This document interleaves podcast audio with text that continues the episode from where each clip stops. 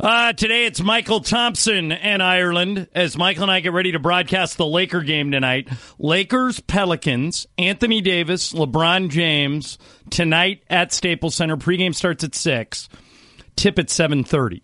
And there is a huge football game in Los Angeles tomorrow night, Mychal. Mm-hmm. Your guy, Lamar Jackson. Rookie of the year. Taking on the 11 and 3 San Diego Chargers. And nice enough to join us right now on his 50th birthday is the head coach of the Chargers, Anthony Lynn. Happy birthday, coach. How are you? Oh, man, you had to put the number out there like that. Well, wait, what are you talking about? Mychal and I are older than you. We, yeah. we, congratulations. Forget the 11 and 3. Congratulations on making it to 50, Thank man. You. Thank you. Yeah, well, and, and let, let me start there. And you can answer this any way you want.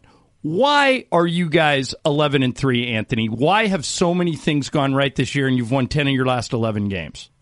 You know, preparation. You know, these guys work hard. They prepare, and you know, we get in these close games that I guess we were uh, the organization was losing years ago. Now we're winning, and uh, I think it's just preparation and, and the guys' attitude.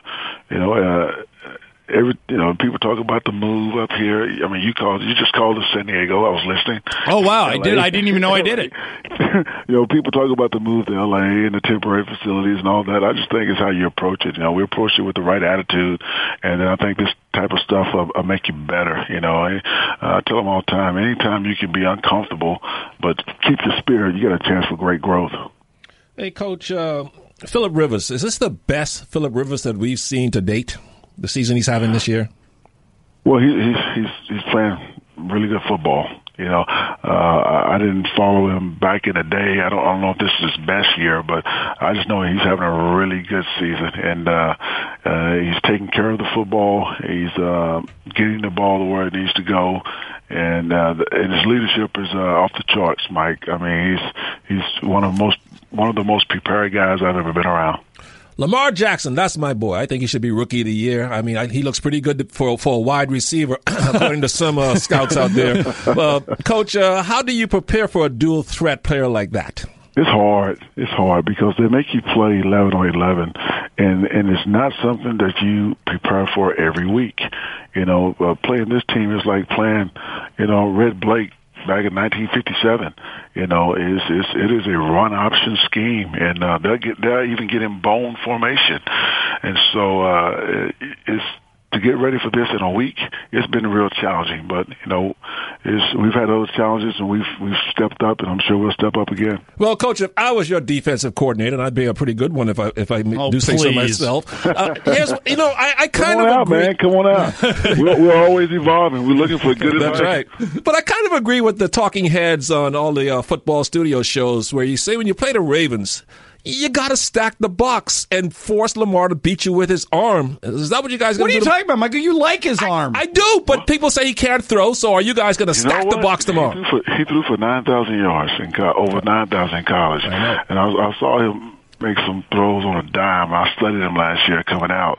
You know, he, so sometimes he's really accurate, and there's times when he when he hasn't been so accurate. But he can throw. He can beat you with his arm. Uh, they're not using him that way, though. I mean, they they are calling 17 to 20 quarterback driven runs a week since he's taken over. And uh, I've never seen an NFL offense operate like this before. This is not like when Michael Vick was terrorizing the league with his legs and his arm, because Michael was a drop back passer. It's just that Michael would escape the pocket sometimes and take off. No, these are called runs for this guy. And uh, it's, I mean, he's like a running back back there. So we, and my biggest concern is, you know, we're, we're trying to protect the quarterback in today's game. And I don't want anybody getting confused. When that sucker leaves that pocket, he's a running back. Hit his ass. You know, I don't want, I don't want anybody taking it easy on this guy. Uh, Anthony Lynn, the head coach of the Chargers, nice enough to join us on his birthday. Tomorrow night, the Chargers are on ABC 7. You can see the game on KABC Channel 7 against the Baltimore Ravens. Figures to be a great game. Both these teams are having good years, and especially the Chargers. And, Coach, let's talk about your team. You, you it, looks like, at least from some reports I've read, but I'll let you confirm it, that you're going to get some weapons back. I, I, hear Keenan Allen may be good to go, Melvin Gordon possibly, um, Austin Ekeler maybe, but unlikely. What are the updates on on those three guys? Do you think he'll have them? Austin Ekeler, he, he won't play this week. I can okay. tell you that right now. We had him doubtful and all that, but he's. I'm not going to put him out there this week. Um, Melvin Gordon is back. He practiced all week. He was he started out limited, and then it, he was full full go by the end of the week. Uh, Keenan Allen would be a game time decision. So, uh, by the way, if you, I don't even know if you'll answer this, but I love your receivers. I think you got Mike Williams on one side, you got Keenan Allen on the other. If it's fourth and ten and the game's on the line and both of them are covered, where do you want Philip throwing it? You want him throwing it to Williams or you want him throwing it to Allen? Man, we have confidence in both of those guys. I, I have a lot of confidence in Tyrell Williams, my other receiver. So, uh, it's whoever you give us, I feel like we can make you pay in that group. Uh, you know, Tyrell has come a long ways. He's he's developed into a complete receiver this year, and before he got hurt and slowed down, he was having the best year in that group. Uh, because pe- people were giving Keenan a lot of respect and and easing off for Ty. And you know when Ty got hurt, Mike came in, and Mike has just picked up where you know where he left off at OTAs and training camp. You know Mike's had an outstanding year so far, so I got confidence in all those guys. How healthy is Joey Bosa? Is he all the way back? he is uh, getting better every single week. You know, uh, I would expect him to start hitting his, uh, uh, start getting into a rhythm right about now. You know, he needs some, he needs some games to get, just to get adjusted to the play speed and and uh, get back out there and and getting and get in great shape. But right now, he's he's back. I would say he's back right now. Uh, we're talking to Anthony Lynn, the head coach of the Los Angeles Chargers, mm-hmm. who tomorrow night will be uh, will be in Carson taking on the Ravens. Anthony, I was curious. I was looking at your uh, at your history as an assistant coach, and, and boy, uh, you you certainly paid your dues in this league. You worked on on several different staffs, but you also worked under some great coaches. You worked under Mike Shanahan. You worked under Bill Parcells. You worked under Rex Ryan. When you're making calls now, when you're making head coaching moves Who's the voice you hear in your head more than any other? Did one of those guys influence you more than any of the other guys? You know, I, I've been with some great coaches, even in college and high school. I think some of the best coaches in the world are actually in high school, to be honest with you. But I, I've been with some good ones, and uh, coaches were always like father figures to me because I grew up in a single parent home, and I looked up to those guys, and and they kind of looked out for me. And so I've taken a lot from a lot of people. I can't really just say one guy, but I just try to carry out a lot of their lessons through my personality.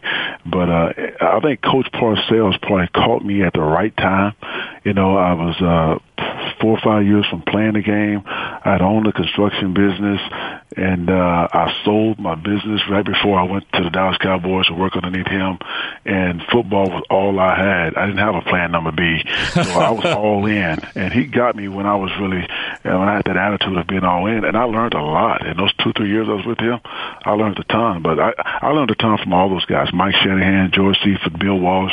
Uh, like you say, I've, I've been blessed to be around some very good coaches, Romeo Crennel, and even some really great assistant coaches like Alex Gibbs, you know, and so uh, college guys, Spike Dykes, Dick Winder, just unbelievable coaches. So, yeah. Coach, uh, when you guys head into the playoffs, I know it's still you still got some work to do, but when you're on a roll like you guys are on, is it important to keep playing, or is it is it more important to have a week off and have that bye? And, and maybe do you worry sometimes I might get you out of rhythm to take the week off and you're in such a nice rhythm and you're winning week after week? You know that, that that's that's a concern, but I've done it both ways and been very successful at it. You know, I had had a bye week, won a Super Bowl, uh, went straight through wild card, won a Super Bowl.